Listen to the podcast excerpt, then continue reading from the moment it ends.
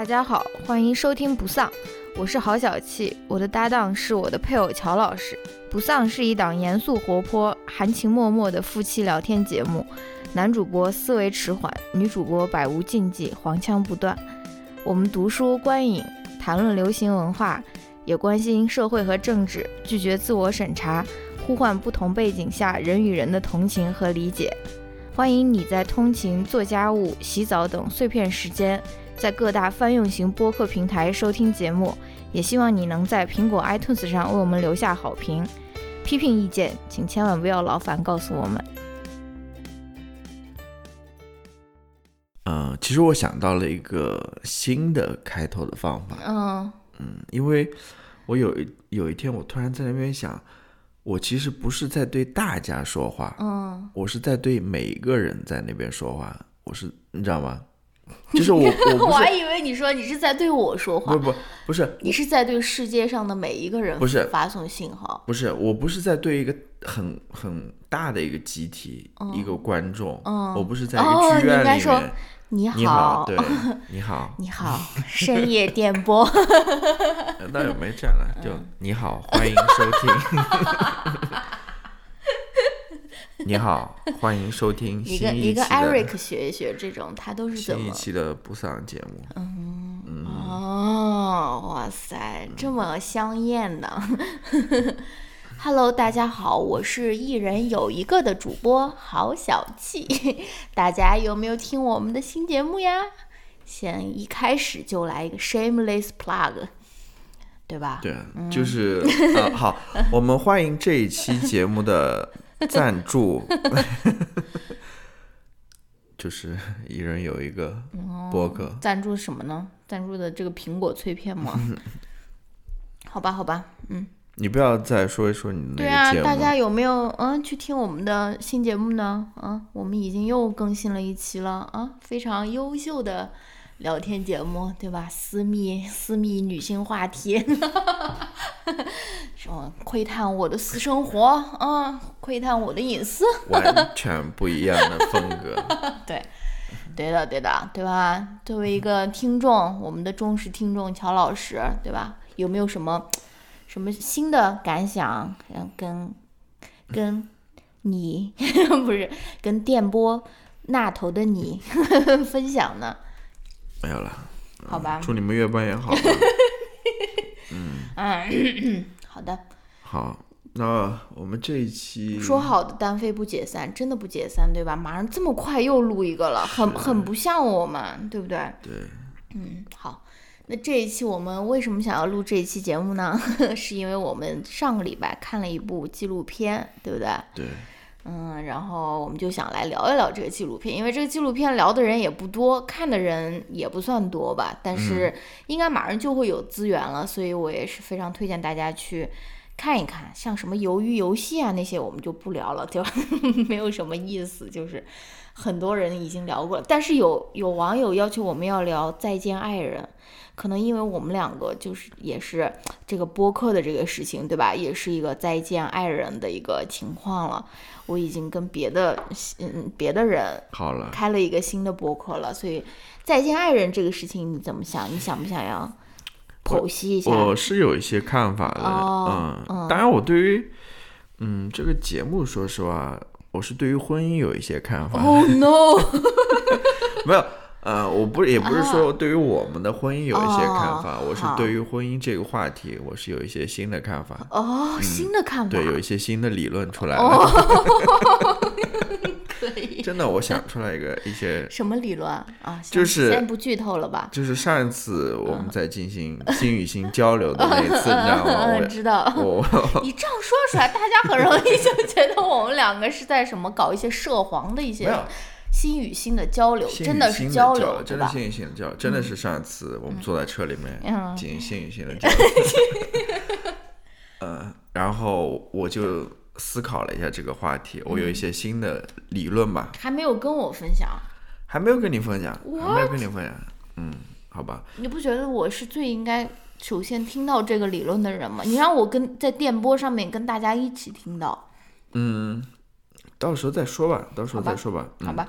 我想听一听你的哎第一反应。啊 不哦 no！是要这种这种在在电波中跟我就说是提出分居或没有没者是有没有没有没有，哦我说过了，跟我们婚姻没有什么关系，哦是我的一些理论了。哦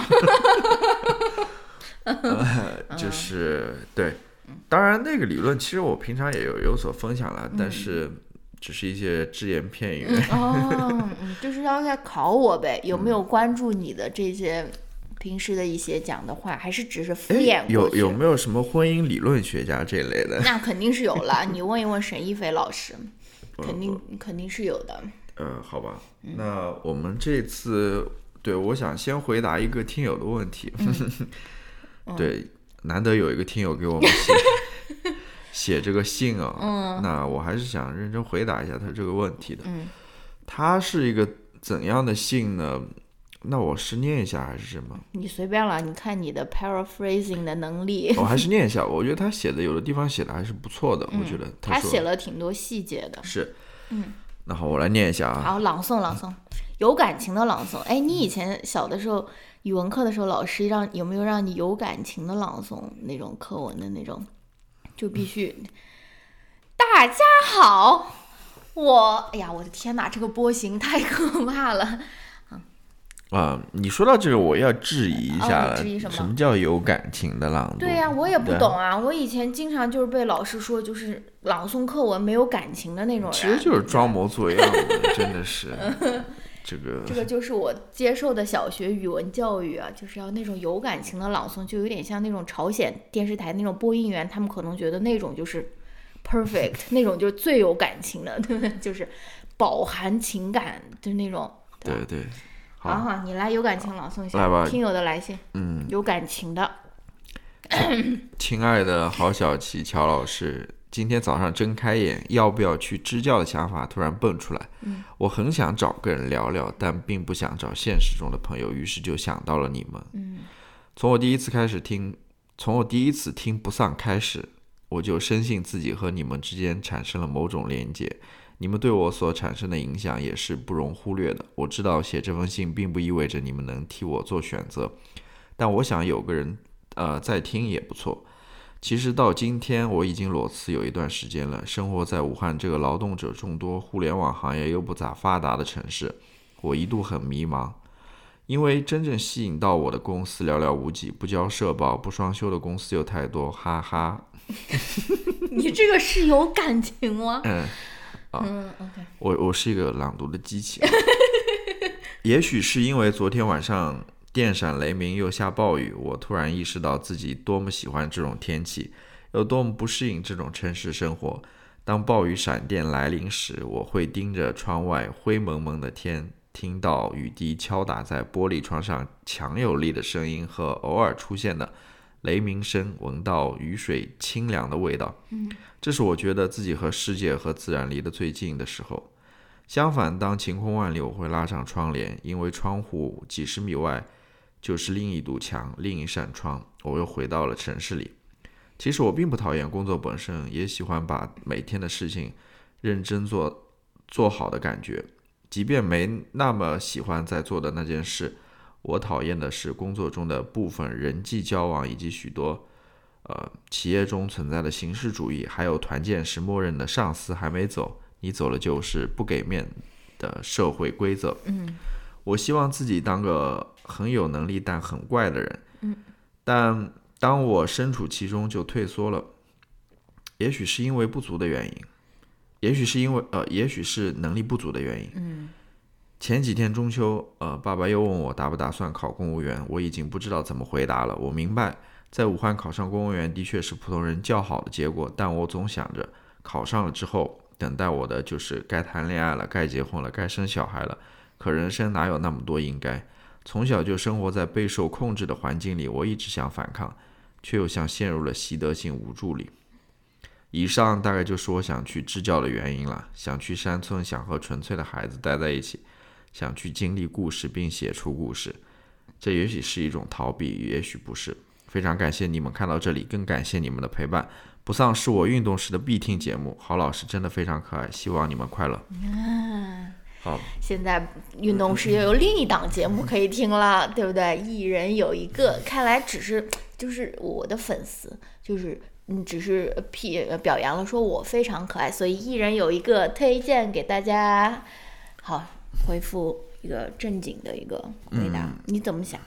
啊，首先非常感谢你的来信啊，对，然后我看了之后，嗯，怎么说呢？其实我们之前讨论过，就是很多人都会向我们提这样的来信了。是，我记得前面有好几封类似的这种，就是他要做某个选择，呃，大部分都是要从公司或者呃要辞职啊或者什么，然后去寻找另外一条人生的。道路或者方向或者什么之类的，其实我们可能之前回答的时候也说过，就是说类似的这种来信也好，或者提问也好，我们的 给出的意见其实也挺一致的，那就去做嘛，做你想做的事情，做你呃打算做的事情，我是这样子一种态度。当然，呃，后面还有半句话，就是你也要。承担相应的责任或者后果，嗯，可能很多事情不如你所期料或者期望的那样子，嗯，呃，会有一个多么好的结果或者什么之类的。但是怎么说呢？你既然做出了这样一个选择，可能就要承担相应的后果吧。嗯，可能我也在想，也许你并不在乎，或者说，嗯，呃，你后面做什么，或者说你后会会给你带来怎样的结果？嗯，可能你在乎的是说你想。在人生这个时候做出某种改变吧，嗯啊，但是我，但是我比较怀疑的一点就是说，嗯，当然这是我个人怀疑了，就是说，会不会兜兜转转又回到某个原点的那种感觉？可能在某些时候，更重要的是改变一下自己的心态也好，或者说，对吧？你是这样想的？看待世界的角度，当然我还是。回到最开始的那一点了，就是去做嘛，做你想做的事情。我觉得这个是很宝贵的，真的是很宝贵的。你有自己想做的事情，然后你又有这个行动的能力去把它做出来或者去完成的，我觉得这个是相当宝贵的。很多人可能一是没有想法，很多人，呃，对，有些人是没有想法，但更多的人可能只是有想法，他他对吧？没有去做这件事情。我觉得。对，嗯，好吧，我跟乔老师的想法差不多了，但是呢，我我我不知道你有没有听过我们之前的节目，之前有好像有听友向我们提提问，说什么他有那种四分之一人生危机啊，或者什么的，我是怎么告诉他的？我说你这个危机 会存在一辈子，所以我就觉得说，你可能现在在一个不是很开心的一个生活或者工作的环境里面，你会觉得说另一种生活一定是。更好的，或者说是，当然我不是说另一种生活一定不会更好了，但是我觉得就是，就比如说你说支教这件事情，我觉得当然是很好的了，但是，嗯，我我觉得你真正去做这件事情的话，你可能又会遇到各种各样其他的困难，或者说是其他的，呃，心情上面的，呃，挫折呀，或者说是这种沮丧，就是它是一个不同的，可能只是换一种沮丧而已，就是我我不相信有谁。有谁的人生是可以就是 have it all，就是我又特别热爱我的工作，我就没有任何的这种困难，或者说是另外一个 option B，它就一定是非常非常好，或者说是没有任何的缺点的。就是我觉得你，我觉得你当然可以去做了，可以去做这件事情了，但同时你也要了解到说，这可能你会遇到其他的，可能跟你在上班时候所遇到的不一样的一种困难，或者说是一种，嗯。嗯，对吧？另外的一种 struggle 吧。那我觉得这就是人生嘛，人生就是这样子嘛。你就是我之前看那个我最喜欢的一个 YouTuber Lias Field Notes，他他才二十三岁、二十四岁吧，很年轻了。她最近有一期节目，就是在跟她男朋友一块儿，也是回答那些她的粉丝们的那种来信。她的粉丝也是年纪很小啊，或者什么，就在那边说啊，以后工作怎么办？我到底要学一学一个什么样的专业？我到底要找一个什么样的工作？我到底要过怎么样的一个人生啊？或者说什么？然后那个莉亚就跟他说，你就是要 pick your struggle 嘛，对吧？就比如说，他说他他之前就是。呃呃，非常就想去那种大公司去工作。他去大公司工作，他肯定就是收入就很多，然后那个，但同时他就会牺牲掉，比如说自己的爱好、自己的时间，然后自己跟家人相处的这种和爱人相处的这种机会嘛。但是呢，他同时呃，所以他就决定说放弃他这个大公司的工作，他去做一个 part time，他去做一个 part time job，然后同时他又可以做陶艺啊，或者做什么，他就可以维持自己的嗯爱好，然后也有更多自己支配的时间。但同时他的一个后果就是他要可能要比较勤俭嘛，他没有那么多的收入，对吧？就是你就是要。Choose your struggle，就是人生就是 struggle。你你从一个选择换到另一个选择，就是 choose your struggle。你选择要怎样的一种 struggle，对吧？所以我觉得你当然可以去试一试，可以去探索，但是就是没有一个选择是可以满足你的所有的要求的。我是这样觉得的，是不是？嗯，对，我觉得你说的很对。哦，你看，打开了你的思路，对不对？对，就是你说是 choose your struggle，或者。呃，对，一样的意思嘛，就是说你不能什么都得到嘛。对，这个也想要，那个也想要，然后你，我觉得是很难的。嗯，对一般人来说。嗯。然后，如果如果有有一个人，他给你的感觉是他 have it all，或者说他的人生就是完美的，那他是在骗人，他肯定是在发小红书吧？是。是的。对，所以我觉得人的确是要呃有所坚持的。嗯。就是你要知道你想要的是什么，嗯，我觉得这一点是的，就是你你的你你你所认同的或者你所认可的价值是什么？嗯，我觉得这些东西是要搞清楚的。是啊，就是不然的话你会很困惑的，就是好像这个也好，那个也好，然后你这个也想抓住，那个也想抓住，可能你到最后就是陷入到某种。所谓的焦虑当中也好，困惑当中也好，没错。你我我现在越来越觉得你你要坚信你所相信的某些价值，嗯，你你要为为此去啊去行动也好，或者说去做出某些改变也好，嗯，你这东西是很重要的。所谓的啊地基或者是那种什么 啊 foundation 那种东西，对对对，我也想说，就是我刚跟你说的那个 YouTuber。莉亚，她就是因为她是学设计的嘛，然后她曾经也有一份关于设计的工作，就在广告公司工作嘛。但是她就觉得，就工作工作就觉得很怪，她就觉得她在她在她她就是在为这个她非常讨厌的这个资本主义社会在添砖加瓦。因为广告很多时候就是对吧，就是去刺激你的欲望，用各用各种各样的这种方式去。去去营销一个产品，可能你本来并不需要，就跟他自己的这个价值观就相违背了。这个也是他选择，就是说不去继续做这个事情的一个原因。就像你说的，他你首先要有一个对怎么说你相信的东西，或者说对吧？然后你的选择就会变得没有那么没有那么困难。就是嗯，就是让我想到了最近我在微博上发的一条，对我就觉得我这边可以呃。叫什么？单独把它指出来嘛，就是呃单向空间是吧？Oh no！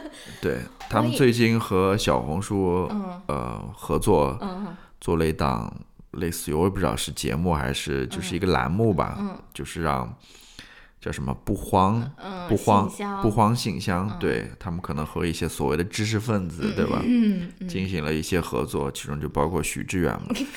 就是读者，你在跟许知远全网唯一的粉丝，我 没有，我觉得 说许知远的坏话吗？我我觉得就是正常的交流嘛，对吧？大家正常交流，然后呃，网友可以给他写信，然后他 他怎么给你提供一些名灵丹妙药也好，对吧？一些回信也好，嗯，我觉得这个是没有问题的，嗯，但是问题就在于他是跟小红书在合作的，我就觉得小红书就是。整个互联网上可能最大的一个焦虑的或者慌张的一个制 制造者者吧，啊，我就觉得，嗯，进行商业合作也是没有问题的，甚至说你单向空间跟小红书做商业合作，我也觉得没有问题，但是你不能，对吧？做这样子的替他好像在那边，就非常违背某些价值的这种合作吧，在我看来，哦，在我看来，真的。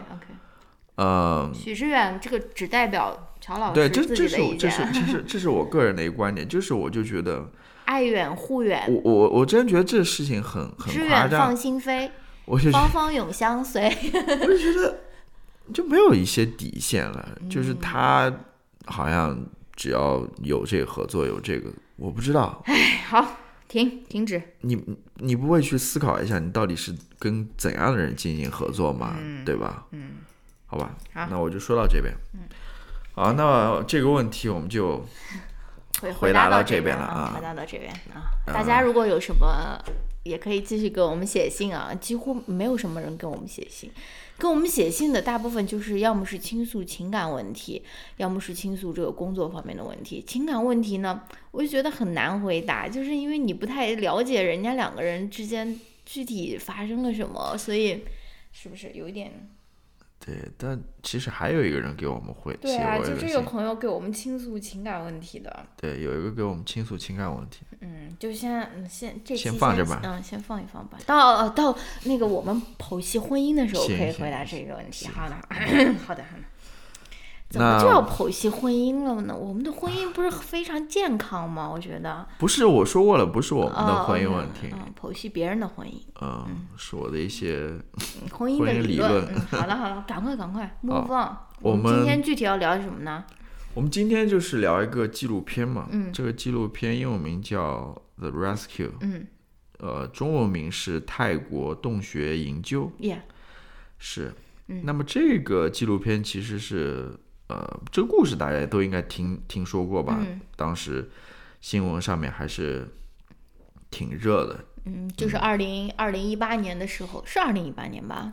就二零对，二零一八年的时候，一八年的时候，一个足球队的教练带着他的几个，应该是一个教练加十二个男孩吧，对嗯，他们一块儿去一个洞穴里面去探险嘛，然后在他们还没出来的时候，那个下雨，然后那个水就涨了，就把他们那个出路给封住了，所以他们就被困在里面了，对吧？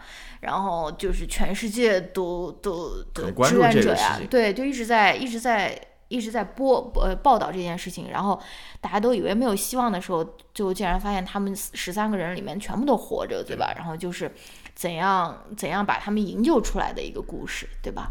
对，就是、嗯，呃，这个纪录片团队其实大家也应该有所熟悉，对就是前去年还是前年？前年了，前年了。嗯，我们也聊过，就嗯是 Free Solo 那个徒手攀徒手岩攀岩，嗯他们那个团队，嗯，呃，导演是金国威和他 金国威 是金国威，Jimmy Chan，yes，对 Jimmy Chan 嗯，和 Chai，对，和他的老婆嗯一块儿拍的，嗯，对我首先我就很困惑了，我就当时就想说，哎，他们两个不是拍这种极限运动的吗？怎么开始拍一个洞穴研营救？因为我之前什么都不知道了，我不知道具体是怎么救出来的，对吧？我想到那个事件，我只能想到就是我我能想到那些男孩就是身上披着那个。那个就是防寒的那个那个塑料布，然后他们被抬出来的那个画面，其实我不太具体知道他们是怎么救出来的。然后我就在想说，哎，这两个这夫妻俩不是拍那种极限运动、登山啊、攀岩啊这种，怎么这次来拍了一个这个营救这种社会事件的这种片子？结果到最后我才发现，哦，这其实也是跟一个一项运动有关，也算是一项比较小众的一种极限运动有关，对吧？就是的嗯，洞穴潜水 （cave diving）。对，洞穴潜水，嗯好吧，嗯，差不多就是这么一个故事吧。反正就是比嗯、呃新闻报道上面的有更多的细节，对吧？也我们也了解了这个行动能够获得成功是多么不容易，并不是说是啊发现了然后就把他们诶抬出来就结束了，并不是这么简单的。它中间还有很多很多的遇到的非常非常多的那种困难啊，或者说什么他们需要解决，对吧？对，这是纪录片对于这个事件的一个回顾也好吧，一个讲述也好。嗯我看那个评论里面意思好像说以后可能还会拍成剧情片啊或者什么之类的，对，哦，有类似的。挺对，挺值得拍一拍的。那我觉得关于这个片子，它有一个特点，就是我们后面也会聊到，就是说它其实是有一个主题在这边的，然后它也有一个侧重在这边的。嗯，嗯它并不是对于这个呃事件一个非常详细的全方位全，景式的对，它不是这样子的一个。正如你刚刚所说，它是关注当中的这些呃 cave diver，对这些人物的，嗯，它它不是说从某些政治方面啊，或者说从从呃其他一些方面，待会儿我们可以讲。嗯，那那我先问你，你看完这部片子，那个感觉是什么？就是嗯，我先说一下我为什么同意做这样子一期节目吧。嗯啊、其实有一我些理论要分享。没有没有没有没有，其实我本人看完之后，我嗯并没有太多想说的啊、哦但是我看完那些呃豆瓣上的短评之后，我就突然一下子有很多想想反击。对，有很多想说的，尤其是对于那些不给他高分的那些评论，你知道吗？我就想一个一个进行反驳一下，呃，借助我这个博客的平台，然后公器私用。顺便发表一下我的观点了。嗯，好。啊，当然不是这样子了，我也是一个、呃、大家都来交流一下，这样交流一个态度嘛。嗯那好，我就说先说一说我的感受吧。嗯啊、其实正如嗯短评里面很多人所说的那样，就是看的时候是那种非常非常惊险刺激的。嗯嗯，就是你会在那边想得到，就是想想知道最后的结果嘛，嗯他们有没有？虽然我知道已经知道结果，他们是嗯被营救出来的，但是呃，我还是想知道他们是怎么被营救出来的，嗯然后他们到在在这过程当中到底遇到了怎样的危险啊，或者什么之类的。嗯我觉得让我更多的了解了这个背后的一些故事吧，嗯。呃，是这样子的。哦，我觉得是非常好看的一个电影。是的。是嗯非常扣人心弦的，嗯啊、然后看的时候，整个心都是什么？你自己讲，我我不知道你要讲什么。就是整个心都是怎么了？就是非常好看的一个电影，哦然后非常嗯、扣人心弦。对扣人心弦的一个电影又。说一遍。是，我先说这么多吧，嗯，好的，我也觉得很好看，也是非常的扣人心弦，对吧？然后，呃，哎，我想说一个什么事情来着？哦，就是就是，我觉得它其中还有一种命运感，就是一种说不清道不明的一种命运的感觉。当然，你也可以说这是迷信，或者说这是一种玄学，但是它这里面其实还有这方面的侧重了，就是有一种 destiny 的那种感觉啊。这个当然我们后面也可以，我们也可以去。呃，去探讨了。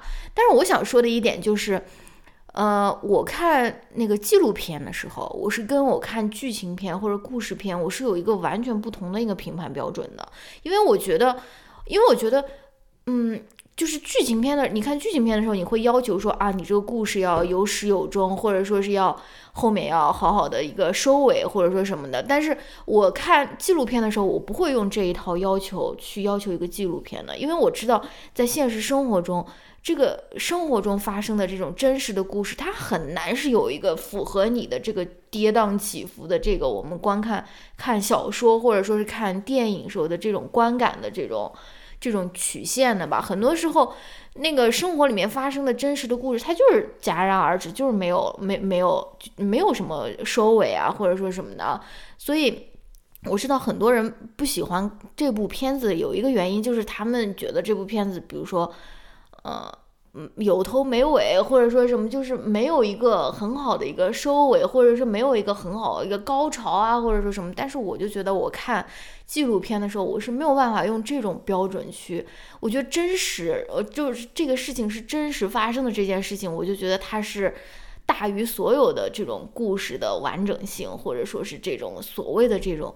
精彩啊，或者说什么的，所以我觉得这个，因为我看过这个导演他拍的，现在就三部片子了嘛，就是一部徒手攀岩，这个算是有一个剧情吧，最后成功攀上去了。之前他第一部，我不知道是不是第一部，我看的第一部叫《攀登梅鲁峰》还是叫什么，就是 Jimmy Chan 他自己跟另外一个人去攀登这个梅鲁峰的那部电影，也是我看完以后感觉非常非常。震撼吧，但同时我也觉得它如果是一个剧情片的话，它不算是那么完整的一个故事，所以，所以我也就想说，这个也是我看这部片子的一个嗯感受，但是我还是给它五星，我还是觉得它非常好看，就是因为它是一个真实的故事，它不是说是经过我们的戏剧戏剧嗯渲染呀，或者说什么的。这个我觉得、我不知道，我觉得这个还是算比较完整的吧，嗯因为它毕竟你知道吗？嗯呃，发生了一次危机，然后大家想办法去营救，嗯最后营救成功了。嗯，我不知道，哎，我就是这个意思啦，就是我不会以那种那种标准去要求一个纪录片了。嗯好，嗯那我们现在就来，要不评论一下那些我我看不惯的那些评论，好不好？啊，我还有一个感受没有说，就是啊这部电影，尤其是呃，在疫情之后看，就给人感觉感触特别深。因为疫情之后，大家就就是整个世界，我都觉得更加割裂了。就是在国内，你就是就是有我们就有很多敌人嘛，是不是啊？这边西方势力要暗算我呀，或者这边又是哪边哪边的阴谋啊，就感觉整个世界好像就是。呃，物理上面隔离了，然后这个大家的心与心好像也拉远了的感觉啊。但是这部这部电影就让我感觉好哦，原来我们全世界的人可以为了这么这这样的一个目标努力，就是我有一种世界人民大团结的感觉，就是大家好像哇，全世界的人从世界各地赶过来，就是为了救这几个他们根本不认识的这个泰国小男孩啊，就是还有一种感动在里面，尤其是在疫情的时候看，就觉得哦，好像这种时刻是不是已经再也不会发生了之类的。嗯嗯。对，嗯，我觉得是这样子的，就是他其实是把，我觉得这部片子是能够把大家都能够团结起来的一部片子嗯啊、那要不我们深入深入的聊聊一聊，嗯，好吧？好吧，你反驳你那那些不喜欢的。没有了，我是想跟大家探探探讨一下了，嗯啊，嗯大家交流一下，嗯那我们要不还是把这个故事再说的清楚一点？好吧？嗯，对，那就是那些小男孩被困在里面之后，然后当时好像是呃救援的团队，就一开始的救援团队当中是有一个对这个洞穴非常了解的一个嗯，在泰国呃旅游或者生活的一个生活了很久的一个外国人吧一，个白人老头他应该是英国人或者是什么人，嗯呃，他对这个洞穴非常了解，然后他的提议就是说，你必须要找世界上最优秀的那种 cave diver 过来进行营救，洞穴 diver，就是潜潜水者，嗯，潜水员，呃，因为他们那个洞穴，他们困困在那个洞穴就是非常长，对，对，全结部构特别的复杂，对，它全部都被水给淹没掉了，呃，然后你要从那个入入口处潜到他们所被困的地方。嗯，其实当时他们当时不知道他们根本就不知道他们困在哪儿对对对，呃，他们当时是，嗯、怎么说？他们一开始是找了那个泰国的，应该是海军陆战队吧过来，嗯，结果呃，可能是技术上原因，或者是呃对他们设备上的原因，他们潜不过去，他们嗯。只能潜可能四百米或者是多少米，嗯。但是他们实际的位置其实有上千米还是多少米，嗯反正很远的一个地方。嗯。那么当时可能，嗯，泰国当地的无论是军队也好，嗯。或者说民间也好，他们都没有这个能力嗯。去 lo locate locate 这些定位，定嗯定位这些呃这些小男孩他们到底在哪儿，嗯是不是？然后那个外国人他就提议嘛，你们必须要找这几个人，他给了一个单子，嗯让他们去把这些人召集起来。嗯，那么这几个人应该是英国人吧？嗯呃，然后对，最开始一批是英国人，后面那个医生是澳大利亚人，对他们最主要的两个人物，其实是最优秀的，全世界最优秀的两个那个 cave diver、嗯是英国人，嗯他们先把他们请过来，嗯然后他们他们是帮助定位到了那些小男孩的位置，对，但是在定位到小男孩之前，他们第一次潜进去的时候，他们还发现了在里面帮工的那个，嗯，海军那些陆战队。不是那些帮忙的那些泰国的民工，他们困在那边了。，他们是那个海军陆战队的。不好意思，我以为人家是民工，呃他他们怎么是民工呢？他们应该是我以为他们只是在帮忙挖那个挖那个东西，还是抽水，他们不是海军陆战队的。我不记得，反正他们是在那个哪个。他说是什么什么 worker。OK OK OK 不重要了，这个不重要了。你好像好像我好像是那种歧视人家那种嗯农民工的那种。没有，不是我我我记得好像是他们是啊你看他们那种装嗯备，他们哪里像海军陆战队？他们什么都没有，他们就帮忙挖那个挖那个水或者抽那个水的，然后那个水又把那个淹了。哦，对对对，我我不我不太记得了，我我我以为是跟我道歉，跟听友道歉。嗯 对我记错掉了，我记嗯错掉了。对，所以他们首先就是呃，就是好像非常偶然的发现了这些人，因为这些人也被困住了，然后他们就试图把自己的那个呃潜水的那个面具给那些人戴上，把他们带带出来嘛，对吧？然后他们就是带出来的路上，他们就发现说，这些人就是没有任何潜水经验的人，你如果想。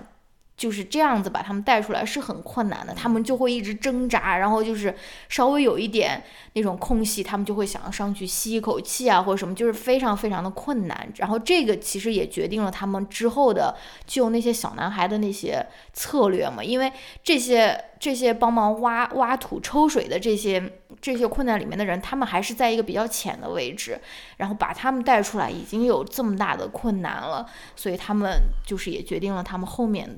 带那些小男孩出来的时候的那种方案嘛，对吧？对，反正就是很困难。嗯，说实话，里面当时呃，就是我刚刚提到两个 diver 里面有一个人，他都觉得这是不可能的事情。是，他们都准备好了，就是把他们的尸体给抬出来了。是的，他们做的是这种准备。嗯，但是后来呃，应该是我记得应该是当时美国也派了一些那种美国大兵吧过来提供帮助，但是那个美国人还是提出来说，我们还是要试一试的。嗯。我们还是要想尽办法，怎么样把他们，呃，无论是生的还是死的，都要把他们想尽办法给他们带出来。嗯，那其实当中还有其他很多的方案了，比如说能不能等这个水全部退掉了之后，或者说从什么山上打洞啊，或者什么之类，反正各种方案都不行之后，他们最后就想了一套方案，就是怎么把他们通过那种镇静剂还是什么把他们镇静下来。对，相当于有点像先让他们昏迷。对，然后。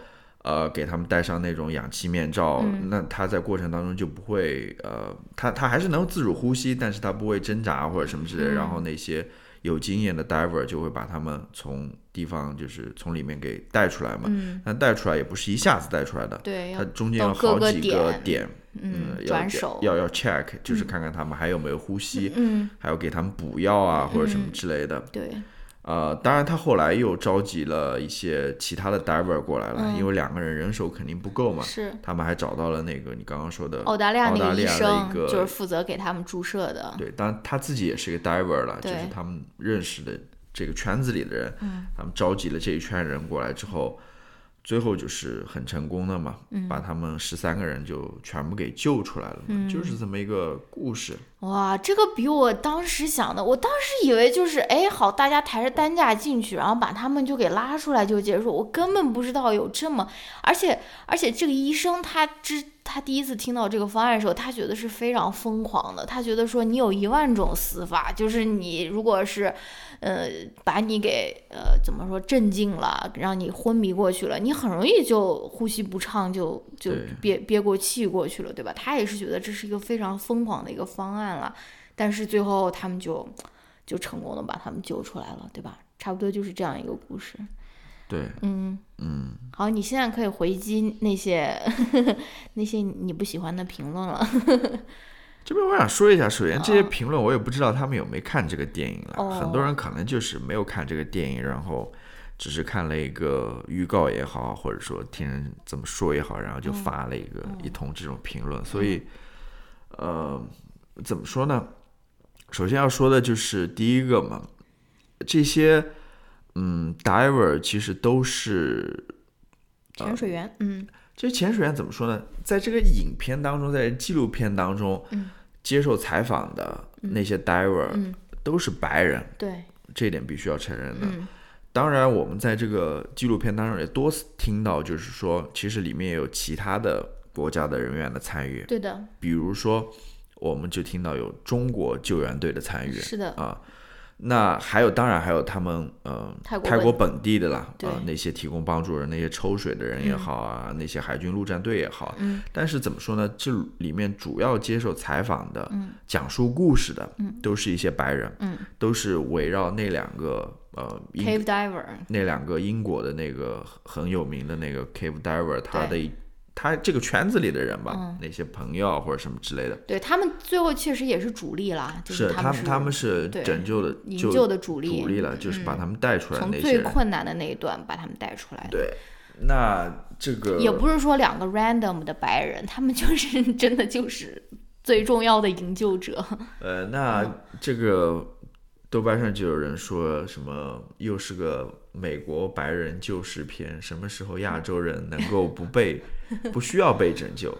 然后另外一个评论是一个充斥殖呃殖民主义和东方主义的纪录片。嗯那首先第一个第一个评论呢，就是说，当然里面有美国人了、啊，那些美国大兵，最主要的人并不是美国人呃，，那两个最主要的 diver，、嗯或者说那一帮 diver 里面，其实好像没有美国人，要么是澳大利亚人或者英国人之类的。嗯所以我就不知道他有没有看过这片子了，就在那边说了。嗯当然，很也很多人就除了这两个很典型的评论之外，也有人在说这些是不是什么白人救世主啊什么之类的这这样子的言论了。我想，呃，怎么说呢？我是这么理解的，就是说，当然，很你要接受的一个事实就是，这些呃负责营救的这些人，嗯他的皮肤就是白的，嗯是不是？他们就是白人。嗯那我想说的就是，首先这个 cave diving 玩的人就很少，嗯对吧？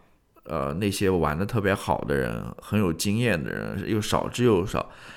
呃，我不知道，就是他们就是白人嘛？不是我可能可能就是他们先开始玩这一项运动的。嗯。嗯，那那你别人可能又会说了，啊，那是因为，嗯，他们，啊，我不想这样聊，我不想这样聊，我我想那我来说讲讲一些这些事实，哦。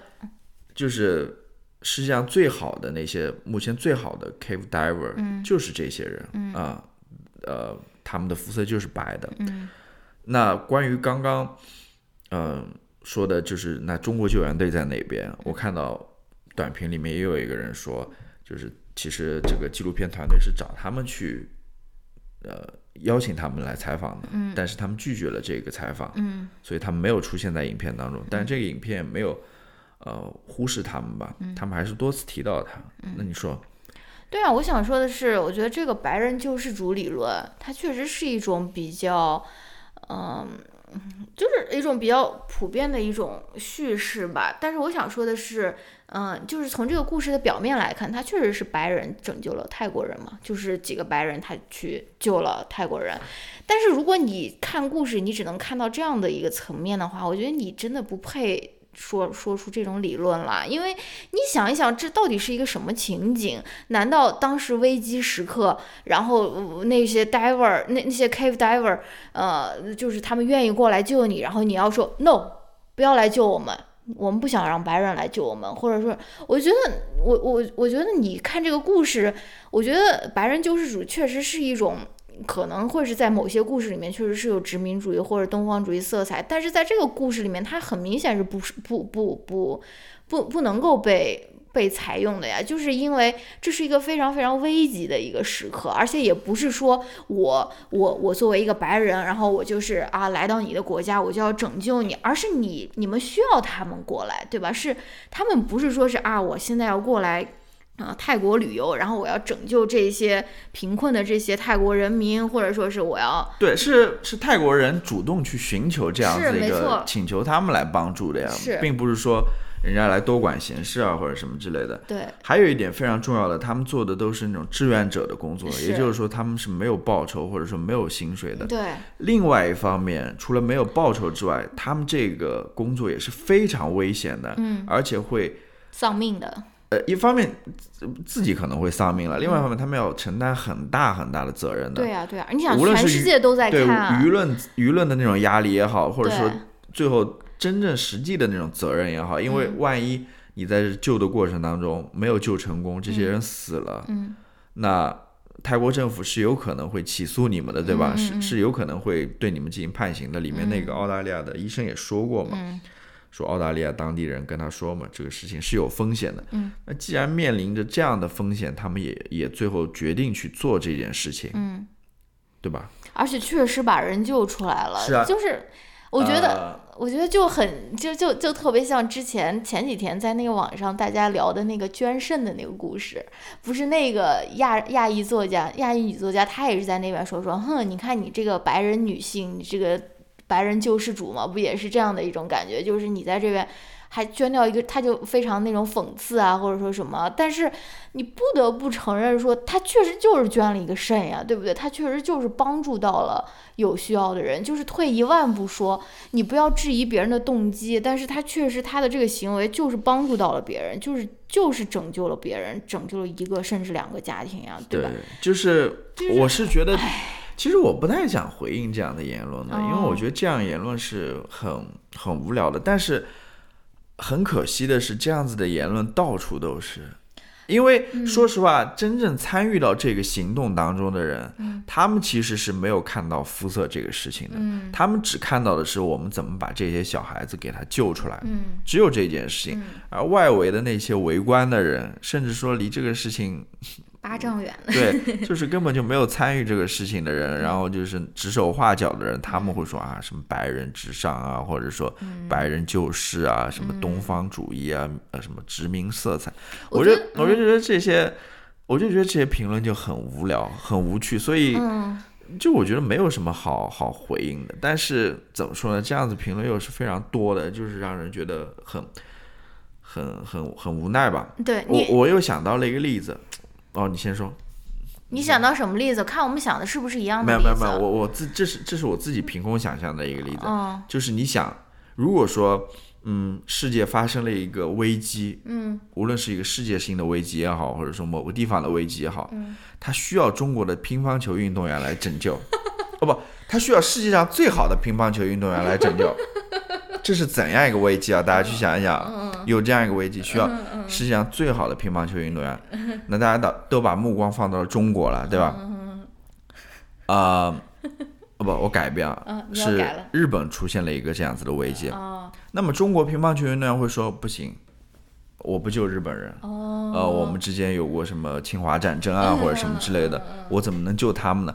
你觉得中国乒乓球运动员到这个时候会说出这样的话吗？话来吗？嗯，不，还是肯定会，呃，好，就是不会考虑这些事情，嗯，义不容辞的就出去救他们嘛，用自己乒乓球技术，嗯，虽然我不知道这是怎样的一个危机，需要乒乓球来拯救，我就是举这样子一个例子，明白明白，就是。他们就是世界上最好的 cave diver，明白，我明白你意思了。对，就是你你你你你可以从另外一个角度来想这个问题了，因为我也是一个很 liberal 的人啊，我不是一个呃 white supremacist 或者什么的，我也是一个很 liberal 的人。但是你可以从另外一个方面想这个事情，就是这种极限运动，它确实是更多白人在玩。你可以你可以思考这个方面，但是你不要针对这一个例子，就极限运动这种东西。就是就像 Trevor Noah 说的嘛，黑人，我们平时生活中我们已经有足够多的困难，我们为什么要去寻找这种啊极限的这种挑战？就是我们为什么还要去专门去制造这种困难，或者去去去去去那个？我们平常生活中的呃问题已经够多了。你可以从这个方面思考了，而且极限运动它肯定也是一个非常花钱的一个运动嘛。对对，你你可以去对这些这些运动进行反思，但在这个营救这件事情上，我觉得你把你把这这个东西什么嗯。殖民主义啊，这个搬出来我就觉得有点牵强。我觉得这个营救是搬殖民主义和白人至上是非常牵强的。但是有另外一个例子，你没有想到，也是有很多人会说是白人救世主，就是白人基督徒，或者说是来中国领养女孩嘛，领养那个领养小孩嘛，对不对？而且。怎么说呢？我们也看过一些例子，包括我们之前看的那部电影叫《Blue Bayou》，就是有有一些这种嗯被领养过呃被白人领养过来美国的这些亚洲小孩，其实他们最后他们最后是面临其他的困难的，或者面临，但这不是不是大多数了，就是大多数的。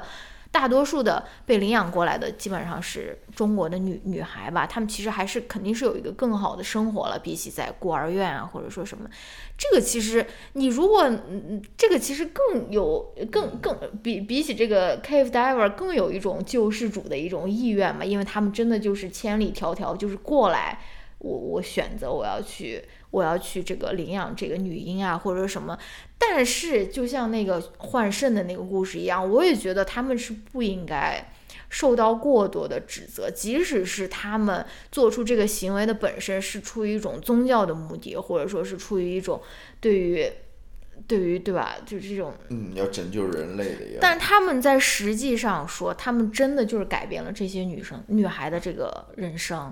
就是我是没有办法去指责这样的这样的一一些人。我说啥？你们是不是就是过来就是，就是就是拯救我们苦难的亚洲女孩啊，或者什么？我好像说不出来这种这种指责。对，就是我觉得还是不一样的事情。就是这个呃。呃，洞穴营救和你刚刚所说的那个，对啊，一一个是嗯，洞穴营救完全就是一个 emergency。对，我觉得洞穴营救更像是这个责任落到了他们的肩上，因为这是不是他们选的，对，只有你们可以做这件事情，对啊，而不像你刚刚说的去呃收养女婴的话，嗯，他们可能是自己自主的一个选择，就我要去，对吧？去孤儿院把这些。女孩给收养了，或者把这些孤儿给收养了，这这还是不太一样，但是可以联系了。那我在这边再提一个角度，呃，就我也跟你说过的，就是你看这些 diver 吧，嗯。嗯，这要说到这部电影它的呃，就是它的一个主题啦，嗯，就是这也是金国威 Jim 呃 Jimmy Jimmy Chin 他的这个一系列的电影的一个，就是他是关注。这些极限运动员的，嗯。啊，就跟我刚刚最开始所说的，他并没有去关注，这也是呃很多评论的人会讨论的一点，就是说为什么你没有去拍那些呃泰国救援队、中国救对泰国救援队也好，或者中国救援队也好，或者说那些啊足球呃小男孩也好，他们自己自救的自救的那些过程啊，或者什么之类的，我想说的是。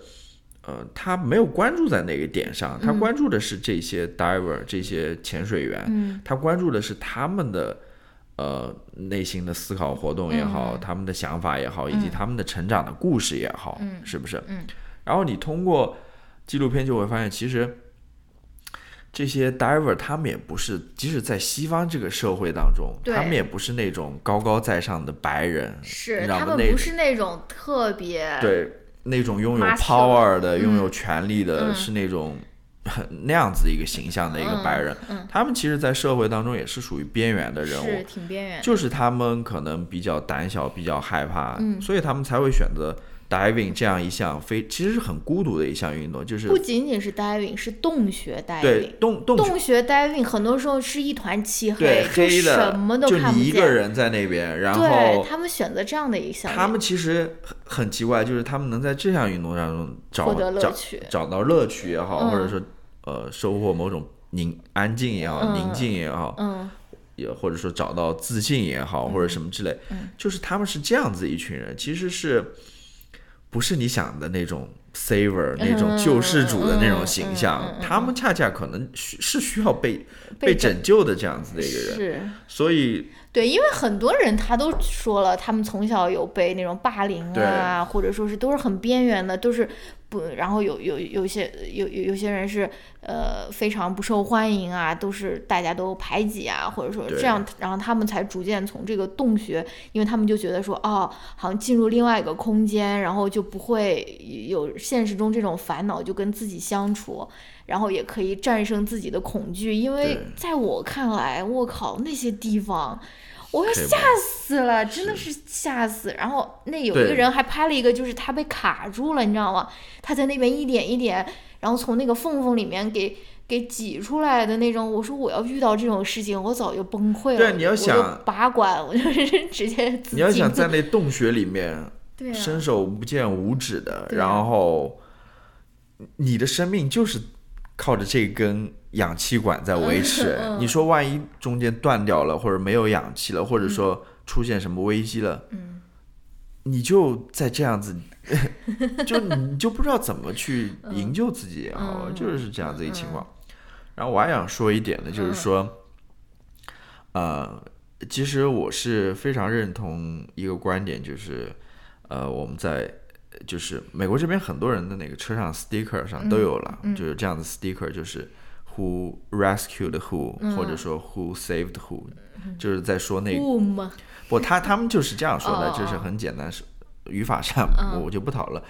那他们其实在说的就是那个呃叫什么狗他们去代替购买，对他们去领养，或者说他们去那个 shelter 里面去领养狗嘛，嗯。说呃好像是我把狗给 rescue 了，但其实是狗是狗拯救了我，对？就是这里面有一个互相拯救彼此的这么样一个、一个嗯一个情形在里面嘛。嗯，我觉得这个这些 diver 和那些呃小男孩之间也是有这样子一个关系，就是从表面上来看，嗯好像是这些 diver 拯救了那些呃小男孩。但是你从他们后面的采访当中也可以听到，嗯。其实他们通过这这一次的营救，嗯。也是收获了很多的啊、嗯无论是说收获了自信也好，嗯。或者是收获了某种感动也好，嗯。就是他们在里面也获得了对拯救，对，并不是说，呃，好像是一个付出，一个一嗯。个一个，他他们彼此有有这样子的一个平衡在里面的。嗯。我就想到了我们中国一句古话嘛，对吧？叫呃“赠人玫瑰”，叫什么“手有余香”，是不是？哦，其实是我我觉得是表表达的是一个意思了，嗯。就是你在送别人玫瑰的同时，你自己手上也留下余香，就是不是说，就是我觉得这这就是一个视角的问题嘛，嗯。啊，好像觉得这是白人救世的，嗯。其实是一种高高在上的一种视角，你你你就觉得好像是一种呃给予的这么一个，嗯，其实那个其实他们是相互拯救对，相互相互拯救。那给予的人他也是收获到了一些的，嗯。所以我觉得有这样子的观点的人，这个哎就是非常自我主义的，发表一些黄色言论了，非常非常自我中心，就以自我为中心的人，这些想出来嗯这些观点，你能够稍微站在别人的角度去看一看这个问题的话，嗯。你就不会说出来说什么白人救世啊这些这些观点了。好，黄色言论也跟大家分享吧，就是在 sex 的时候，是啊，赠人玫瑰，手有余香这一条定律也是适用的，对不对？啊、就不多说了，就就不就不更加深入的在这亲密关系之中。对啊，婚姻理论也是这样子一种理论。我不小心把你的婚姻理论说出来了。没有没有没有，还没有还没有。那好，那其实我们我我想说的第二点，我们想讨论的第二点，我们刚刚其实也讨论过了，就是很多人会说啊，这部电影这个纪录片好像视角挺单一的，嗯，就只关注这些白人 diver 对吧？他们的故事，嗯，没有去关注那些足球男孩啊，以及其他人，比如说中国。救援人员的故事啊，等等，我们刚刚其实也回答了。嗯首先中国救援人员他们是去采访了，但是人家没有接受采访嘛，对吧？另外一个就是，就是他他这他这个故事本来就是有一个主题，有一个侧重点的。对，这要、嗯这要说回我一个之前老师的一个理论了，因为你提出这样的批评是非常简单的，因为没有任何一部电影、它是可以涵盖所有这个事件的所有所有方面，对不对？所以我那老师就说了，你在批评别人的，比如说论文啊，或者说什么时候，你说啊你没有写到这一点，但你同时要说，那我现在的这一篇论文我可以删掉什么？就是他他说，要不然你的天呐，人人在这边 疯狂打呼，就是要不然你这个批评就是非常无聊的，就是你因为没有人会可呃在一篇文章或者一一个电影里面可以涵盖所有的视角，对吧？你如果觉得它没有涵盖这个视角，那你觉得它现在的这个电影哪一个地方可以删掉，或者说什么，这样才是一个对吧？constructive comment。嗯对，好的，嗯。那我想说第三个点是什么呢？其实也是我比较关注的一个点，嗯。就是，嗯，你其实在这个纪录片当中是会看到很多那种宗教方面的嗯。画面的，嗯，就是泰国人嘛，他是一个佛教国家嘛，是，他其实在这个救援过程当中，很多人也都是嗯去诉诸于宗教的一个一个帮助嘛，嗯。啊、去求神拜佛也好啊，或者请那些法师过来做法也好或者说祈福也好啊等等，就是里面有很多这样子的画面在里面。嗯。其中，呃，我不知道，我觉得这没有什么呃剧透之说吧。嗯他们请了一个缅甸的高僧过来，然后那个高僧就是说，大家放心，这些小孩会出来的，但是会有两个人会牺牲，他有这样子一个预言在那边。那么其实故事结束的话，大家看新闻也知道了，嗯。其实，在整个营救过程当中，不是说没有任何伤亡的，嗯。是有一个泰国的一个退役的海军陆战，突击队，对，呃，他是牺牲了，嗯。他是在中间一个运输的过程当中还是什么嗯，吧？对他氧气罐用完了，对，嗯，那这是一个了。嗯。那我看到那个短评里面也有人说，其实还是有另外，其实这高僧是猜对了，嗯。另外一个人也也去世了，那就是里面的那个澳大利亚医生，嗯，他的父亲对，其实也是去世。了。如果说你把他也算进来的话，嗯。那么这个高僧是预测的是对的啊、对他们的确是成功被营救出来，嗯。但是是有两个人死掉这么一说，嗯。那就是有很多这样子的关于啊、宗教的这些内容在里面。嗯。那我就看到豆瓣短评上面就有人说嘛，嗯。就是说，呃，穿插的宗教仪式放在潜水技术面前，反而加强了居高临下的西方视角，让人越看越别扭。嗯，我就觉得，我觉得这些人是不是就是那种，就是会会，就是会觉得说总有刁民想害朕，就是就是你看什么都是通过一个啊这个境外势力，就是西方国家在这边跟我们，跟跟我们在这边的这种视角来看的，因为因为首先我想说，宗教它并不是一个。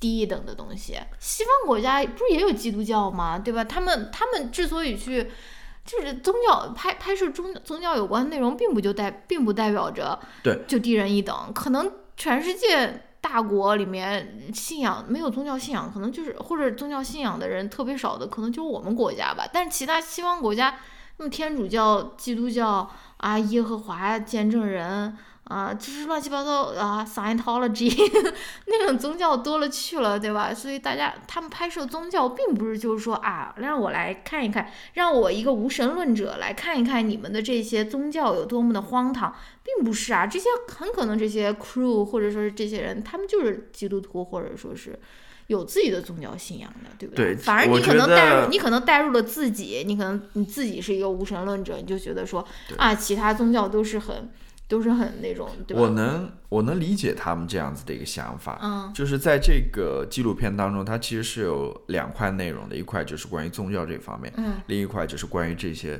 diver 他们营救的这么一个过程。嗯那么其实我是知道他们的这样子一种视角的，就是这样。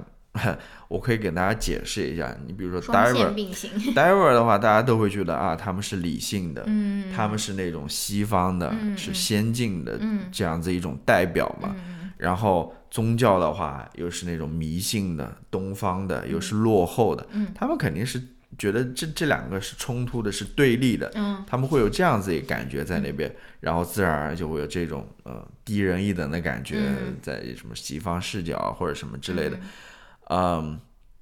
其实，在这个纪录片当中，也是有这样子一个冲突在那边的。嗯呃，其中有一个 diver，他就是要要不要给他们戴那个手链？，对手链，当地人说你把这些手链带给里面的那些小男孩，嗯嗯那个 diver diver 看了就很生气嘛，就一下就先是他扔掉了嘛，就是说就是 bullshit，、嗯对吧？他说嗯这些就是胡扯嘛，对吧？嗯那后来边上的另外一个 diver 就提醒他们说，这些小男孩可能有了这些真的信这，对有了这些呃手链之后，他们可能就会相信自己一定能够出去啊，或者什么，就是给他们带来某种信心也好，嗯或者说呃这是他们的信仰，嗯是不是？然后对整个营救其实也是有帮助的，而且也不是什么特别重的东西啊，或者什么之类。那最后那个人也听了这个人的话，就把那些东西收起来带过去了嘛。嗯呃我想说的是什么呢？我想说的是，在这部纪录片当中，我觉得他并不是想把这两个东西对立起来这么看的。嗯我我想说的是，嗯，他是觉得这是两股营救的力量。对对，一种是心灵上的可能，对另外一种是那种非常具体的，嗯呃，实际的那种操作，是的，这样子的一个。然后，至于就是他他他没有，就是你比如说再再再再讲关于宗教的一点，嗯呃，我们刚刚讲的那一点就是那个高僧的一个预言嘛。嗯其实还有一个就是它里面画了很多笔墨在那边讲的，就是关于呃这有一个神，对？关于这个山的一个神话故事，嗯就是它是怎么来的，然后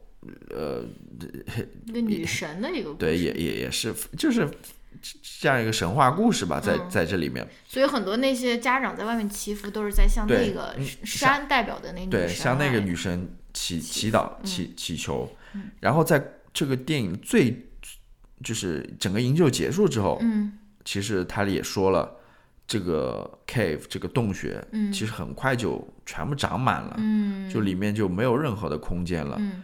等于说，呃，他们把最后一个人解救出来之后，嗯整个 cave 整个洞穴全部都被淹掉了。啊八个月以后才重新对，八个月以后，它里面那个水位才退下去啊，或者什么之类的。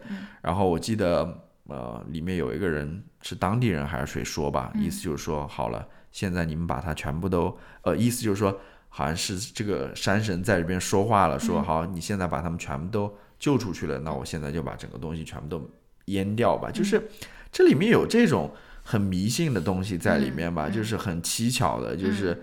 你可以选择相信，也可以选择不相信啦，但是就有这些东西在这边，嗯。就是导演也没有说是也对这些进行批判啊或者什么之类，他更多的就是说，呃，其实很多东西你可能也不是能够解释清楚了，或者什么之类的，就是、我觉得他之所以花笔墨在写这种所谓比较玄的东西，就是说明他他其实也没有想下一个判断呀。他如果觉得说哦，这些只有这种营救才是最最最最那个那个有效的，只只有这种理性的这种算算计或者说什么才是最最有效的这种营救的方法，那他大可不用写任何关于宗教的内容。对，就是我刚刚又突然想到，就是嗯整个营救其实不仅仅只是说这些 diver 他们做出了这些努力，对。你也要考虑自然的因素呀，对吧？嗯。就跟呃，就跟我刚刚讲的，万一说你就是慢了一步，或者大自然就是提前了一步，它就提前把这个洞给淹掉了，嗯。那你想救也救不了了呀。嗯。就是我觉得最后一个，你可以把它理解成是一个迷信也好，或者说你可以把它呃理解一个，就是说，其实在整个救援过程当中，大自然也是很给面子的，嗯，是不是？嗯它也是一个非常重要的参与的一个因素在里面，就是它，我觉得很很很不错吧。嗯呃，他他能把这样子的一个视角加进来，嗯嗯，就是呃这样子的一些评论和看法嘛。进行一一的回击。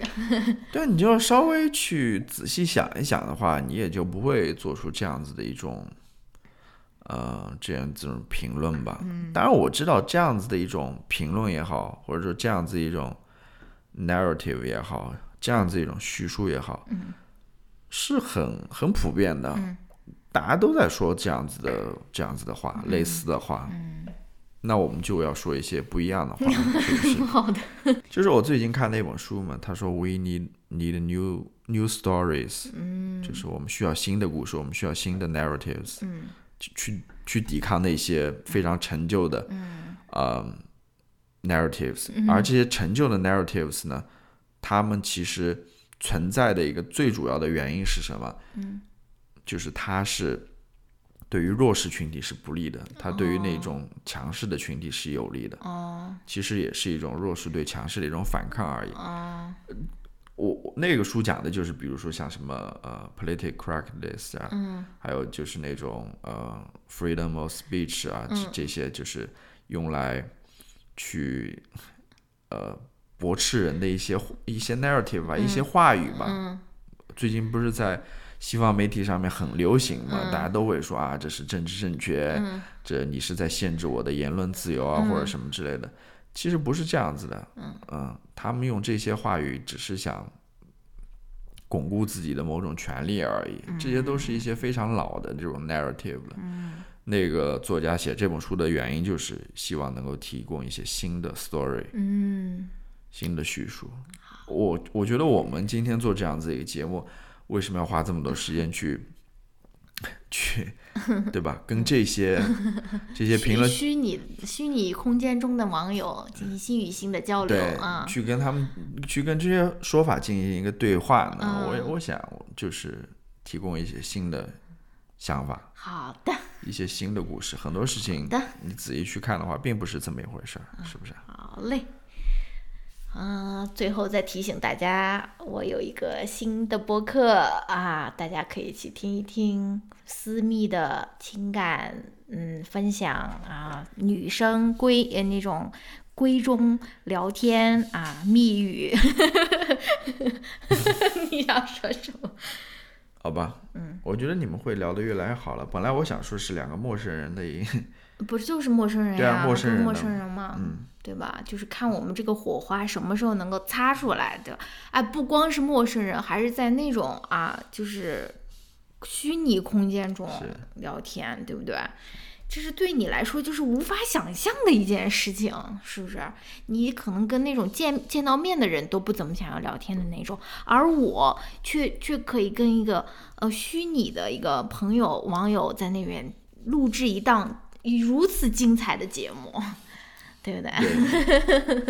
对，你说会不会就说是有这种有这种玄学，有这种迷信啊？就是说，呃，一一个家庭他说的话是有一定的总量的，就是说我这个人说的太多了，所以才导致就说是你你说的话就是特别少，因为这个冥冥之中已经有安排，就是说是一家人，比如说一年一共只能说五对十万句这话，这不是这不是某种某种呃迷思也好，或者某种神非常神奇的东西，因为你说话的时候必须另外一个人要聆听嘛，不能两个人各说各的吧，对吧？那你每天只有二十四小时，你刨除你睡觉的时间八个小时，你醒在那边就十六个小时，那你就只能说十六个小时的话呀。那这不是说上帝给了你一个 quota，说你只能 你一个家庭只能说这么多话，一个人说完了，另外人就不能说了，就是这个时间摆在这。我的我的意思就是说是，呃，是不是那种就是双方就说是把这个 quota 给说说淤出来的这种，就是双方都要说，这种家庭就破碎了，他们就是就就不不再在这个受到这个 quota 的限制了，就是他们就要离婚了，他们就要重新。重新组建家庭，就是现有的还存在的这种家庭里面是有一个这种 这种理论，一共只能说多少句话，然后就是 要么你说，要么我说。呃，这个也是可能是婚姻理论当中的 需要思考的一点，但我觉得你没有那么夸张了，你还好了，因为我之前听说过有些 阿姨啊、特别能说，就是以前我们家那附近就是那种阿姨，比如说早上上街买菜，在菜场遇到了另外一个阿姨，就是能说很久的，就连中饭就忘了烧了那种，很 多话要说，说别人都说嗯，找一个电线杆都能说上，就能说一通的那种。但我不是嘲笑阿姨、啊，像这个电线杆的这个比喻我听得非常熟悉，好像我不是我不是嘲笑阿姨啊，我只是举个例子，因为可能也是因为阿姨的老公他不聆听，是是是是对不对？所以他才要出去跟电线杆讲话。对对对，很重要的一点，我我我是我是认同这样的看法，嗯，可能是很多呃对，应该是就是家里的他们的老公不跟他们讲话，他们只能去外面找别的、别的人讲话嘛，对吧？嗯、是，好吧，好吧，嗯，好的，那就先这样吧那我。们就聊到这边吧。嗯，好嘞，推荐大家去看这部电影，嗯，这部纪录片，我觉得是很好看的，嗯，应该应该快了？应该快可以看到了。嗯，好，好嘞，那我们就聊到这边，下期再见，拜拜。拜拜。